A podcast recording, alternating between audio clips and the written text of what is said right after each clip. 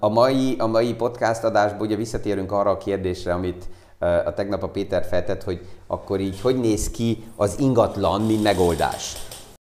Mi is aktuális pénzpiaci témákról, összefüggésekről beszélgetünk.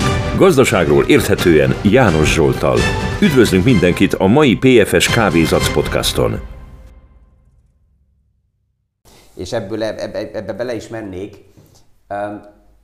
Az érdekes az, hogy az ingatlan pont egy, arra egy választ, hogy nem érdemes fizetőeszközbe tartani a pénzt. És az emberekbe kialakult évtizedeken keresztül ez a gondolat, hogy ha bizonytalanság van, akkor ingatlanba teszem a pénzemet, és ezt azért szeretik sokan megtenni, mert az ingatlanok nincsenek nap mint nap beárazva. Tehát, hogy az ingatlannak is van ár, ingadozása, azt nem látom, mert hát az ingatlant nem teszem minden nap ki a kirakatba. Ez egy picit lelassítja a gazdasági hullámokat, és sokkal több mindent be tudok magamnak beszélni. Tehát megvettem egy ingatlant, mondok egy példát 100 ezer euróért, akkor addig, amíg az ingatlan nem akarom eladni, magamnak bebeszélhetem, hogy az ingatlannak az értéke 100 ezer, azt is mondhatom, hogy 150 ezer, azt is mondhatom, hogy hát úgy gondolom, hogy 200 ezer, addig, amíg nem adom el, addig sok mindent mondhatok. Tehát a papír türelmes tud lenni. És ez is egy picit a veszélyes az ingatlanba, ezzel sokan mennek, kialakulnak olyan milliók, és néha egy pár ország ugye szubvenciókkal, kedvezett kötvény, hitelekkel ezeket fel tudja fújni, és akkor kialakul az az érzés, hogy ez egy tuti biznisz. Két probléma van az ingatlannál. A rugalmasság, a fungibilitás nincs meg, tehát nem tudok olyan erős, olyan hamar ki vagy bemenni. És a második, amit nagyon sokan elfelejtenek, és véleményem szerint erről még nincsen beszélve, az ESG, az ESG nagyon érinteni fogja az ingatlan portfóliókat a következő években. Miért? Mert a, az ingatlanok is berekerülnek abba a kérdésbe, hogy mennyire minőségileg jó az ingatlan. Tehát milyen az energia szintje az annak az ingatlannak, milyen a CO2 kibocsátási képesség az ingatlannak, és ezek mind olyan kérdések, ami 2030-35-re nézve jönni fog, és nagyon sokan, akik ma ingatlan portfólióval jelenkeznek, azok rá fognak jönni, hogy nekik ez az ingatlan portfólió nagyon drága lesz. Mert investálni kell, még akkor is, ha eddig azt mondták, hogy nem kellett volna, de kell a szigetelésbe, az ajtócsere, a fedélzetbe, mindenbe, hogy az ingatlannak az energiát elégető képessége csökkenjen. Főleg erre most jövünk rá, amikor látjuk, hogy a gáz, a gáz az nem ingyen jön egy bármilyen formában viselkedő barátunktól keretről, hanem elég drága árat kell fizetni, és az ingatlan az egyik legnagyobb energiaégető. Igen. Tehát ez drága lesz. Ha most vegyünk egy átlag ö, családot, mm. már ö, mondjuk két-három gyerekkel, ö, már odáig eljutott ö, az illető, nyilván idősebb, tehát korombeli generációba gondolkodva, hogy biztosítja a gyerekeknek a lakhatását, akkor gyakorlatilag marad egy cashflow tartalom, azt akkor mibe diversifikáljuk, vagy mibe, mibe tartsuk, vegyünk részvényt, kötvényt, tartsuk otthon a párnaciha alatt, amit már én szerintem hallottam egy párszor, hogy ez, ez egy rossz. De ja, rossz. Tehát nézd, um, én, én ezt a provokációt szeretem kézbe venni, ha valaki azt mondja, hogy tár, tartsam a párna alatt. Megvan annak a bizonyos összegnek is a létjogosultsága a párna alatt. Why not? Tehát egy ilyen egy havi, két havi e, fix költséget megtartani cashbe otthon, minél kisebb bankjegyekbe, már azért, ha, ha van egy blackout, vagy van egy valami más krízis, és az automaták nem működnek, hogy oda menjek és pénzt vegyek ki, hát akkor jó, ha otthon van cash tartalékom, mert tudok vajat, kenyeret és, és, és innivalót. Tehát ez nem zárom ki, de nagy összeget persze a cihába tartani az nem éri meg, de pont az energia kérdés azért jön, vegyük az energiát, vegyük a lakást, vegyük a benzint. Ha már ezek fix költségek az életeimbe, és van befektetési lehetőségem, akkor egy verzió az lehet, hogy például megvásárolom azokat a vállalatokat, amelyek az energiaellátási szektorban dolgoznak. A benzinkútok, az olajfeldolgozó, az olajkitermelő, a gázbeszállító infrastruktúrák. Azokat én is erősítem a fogyasztást. Hát azzal, hogy fogyasztok, A másik oldalán bevásárolom őket a portfóliómba, és csak nézzük meg 2022-ben, ha valami szárnyalt, akkor ez az energia kitermelők és az energia beszállítók voltak.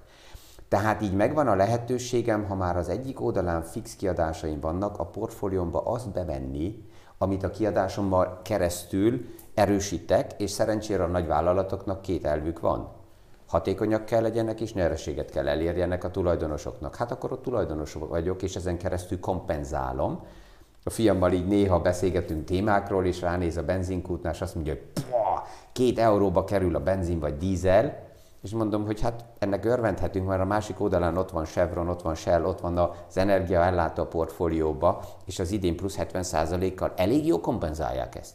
Uh-huh. Ja?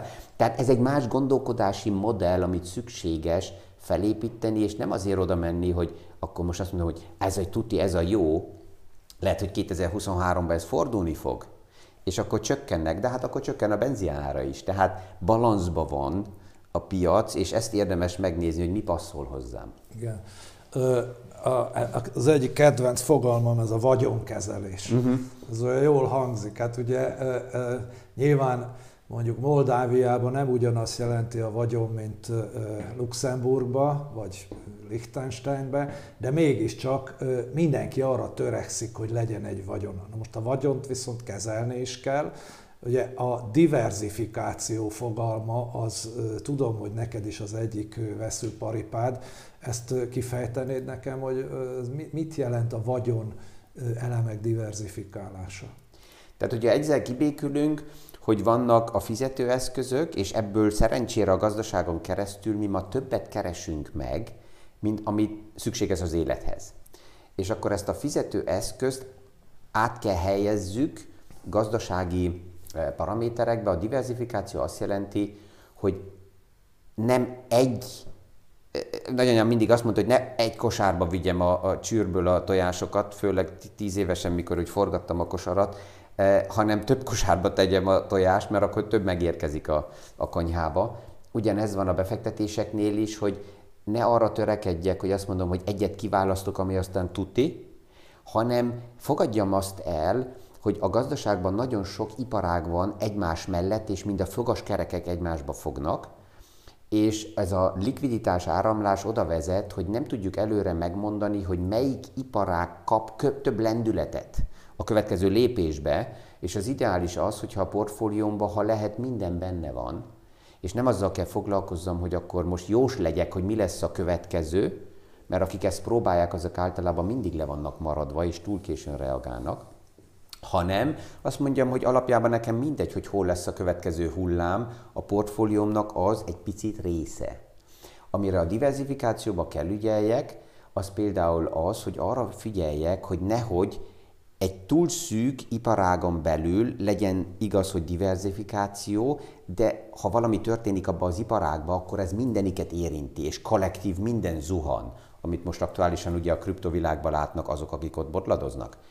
Mert az, hogy most szétszórni több kriptocoinra, az nem diversifikáció. A valódi diversifikáció azt jelenti, hogy az arany, az ingatlan, a részvény, a részvény alap, a kötvény, a kötvény alap, az ETF, és ezen belül is ne csak Európa, Amerika, Ázsia, az iparágokba, az agrárszektor, az energiaszektor, a, a megújuló energia, a luxus szektor, tehát minél szélesebben összeállítom a portfóliót, annál inkább oda kerülök, hogy azt mondom, hogy a reális, globális gazdaság van a portfóliómban. Tehát én azt szeretem mondani, hogy ez egy ilyen minden idő ellenálló all-weather eh, portfólió, mert mindegy, hogy hol van villámcsapás, hol van napsütés, tehát, egyszerre úgysem történik tehát ez akkor minden. ez azt jelenti, hogy a diversifikált vagyon az gyakorlatilag azért értékálló, mert minden eleme egyszerűen nem tud sérülni. Tehát, hát az, az, ha jól az érzékelem, akkor igyekezzünk mindig ö, olyanokba rakni, amiben van fantázia, és hogyha egyik ötlet nem jön be, attól még ö, a a többi szektor az még működik. Én most csak meleg, példaként veszem az aranyot. Az arany az egy klasszikus portfólióba megvan százalékos arányban a helye. 3, 5, lehet, hogy 7 százalékban. Az aktuális helyzetben az arany, azt tudjuk, hogy a globális szituációból mesterségesen vissza van tartva az ára. Ennek van, ér, ennek van indoka. Ezzel most egyet érthetek, vagy nem? Ez így van. Hosszú távra nézve az, mint befektető, elég ideális, hogy kialakult egy olyan helyzet, hogy egy alul értékelt, mert mesterségesen visszatartott árszinten tudok valamit megvásárolni. Ez jó, a bevásárlás szemszögéből nézve. Az, aki most pont a felépített aranyát el kellene adja, hogy ebből finanszírozza a nyugdíját, annak az aktuális helyzet nem jó, ezért jó lenne, hogyha az arany lenne, le, mellett lenne más is, hogy ne ezt kelljen eladja, hanem valami más eszközt, ami ott van a portfólióban. Tehát bevásárló szemszögből vannak ideális piaci helyzetek, és eladó szemszögből is vannak piaci helyzetek. Ez általában nem ugyanaz a pillanat.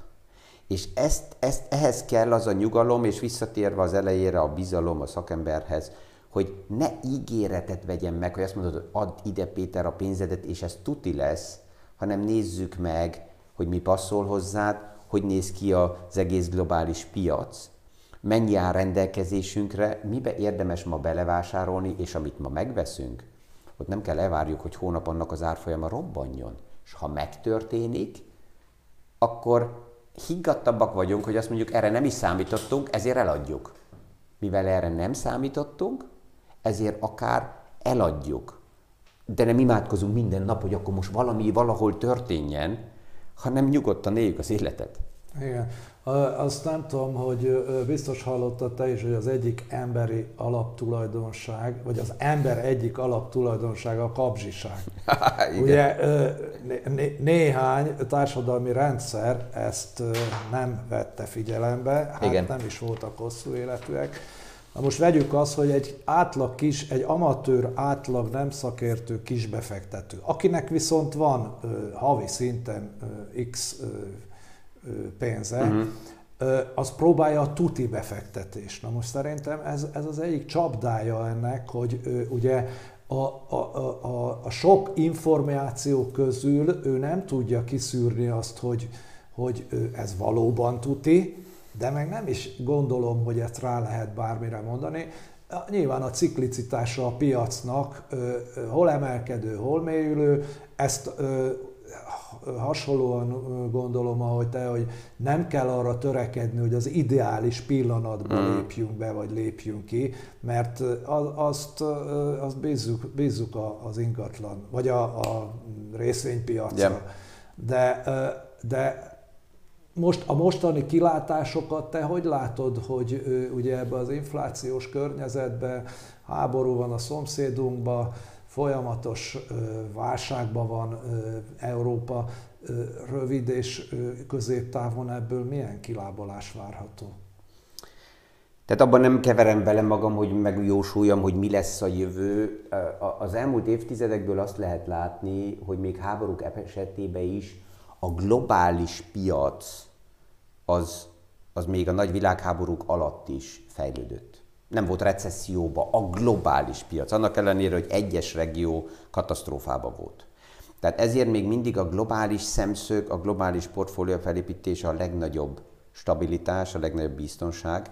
És visszatérve a kapzsiságra, um, itt abba imádkozom, és a múlt héten tartottam egy előadást így az Európai Financial Planner uh, képzésekbe az etikáról, és minden szakembernek, aki komolyan veszi a szakmát, azt javaslom, és ez, ezért könyörgök, hogy nekik is sikerüljön azt a bizalmi szintet minden ügyfélnél minél hamarabb elérni, hogy az ügyfél a három befektetési viselkedésnek a, a második legfontosabbját elfogadja. És a második legfontosabb az az, hogy se nem veszünk, se nem adunk el, hanem nyugodtan kivárunk. Ez a legfontosabb tulajdonság, ez szerintem kiteszi 60%-át a befektetési viselkedésnek, mert csak abból, hogy nyugodtan megfigyelem a piacot, hogy mi zajlik, és egy képet tudok alkotni, abból tudom kialakítani azt a, azt a szituációt, hogy mikor látom, hogy érdemes venni, vagy mikor érdemes eladni, és kétharmadba nem csinálok semmit. A kedvenc befektetőm Warren Buffett és Charlie Munger, ők mindig azt mondják, hogy ők főleg kávéznak és figyelik a piacot, és nem tesznek semmit. Azért, hogy azután megfelelően. Na most ez lehet egy válasz a kapzsiságra, És én azt látom, hogy nagyon sok ember, aki kapzsi és elégedetlen, az alapjában nem a befektetésekbe gerjed bele, hanem problémája van az életével, mert az összeggel, a vagyonnal, a, azzal, hogy gazdagabb lesz, ki szeretné rántani magát egy olyan helyzetből, amiben nincsen kielégedve.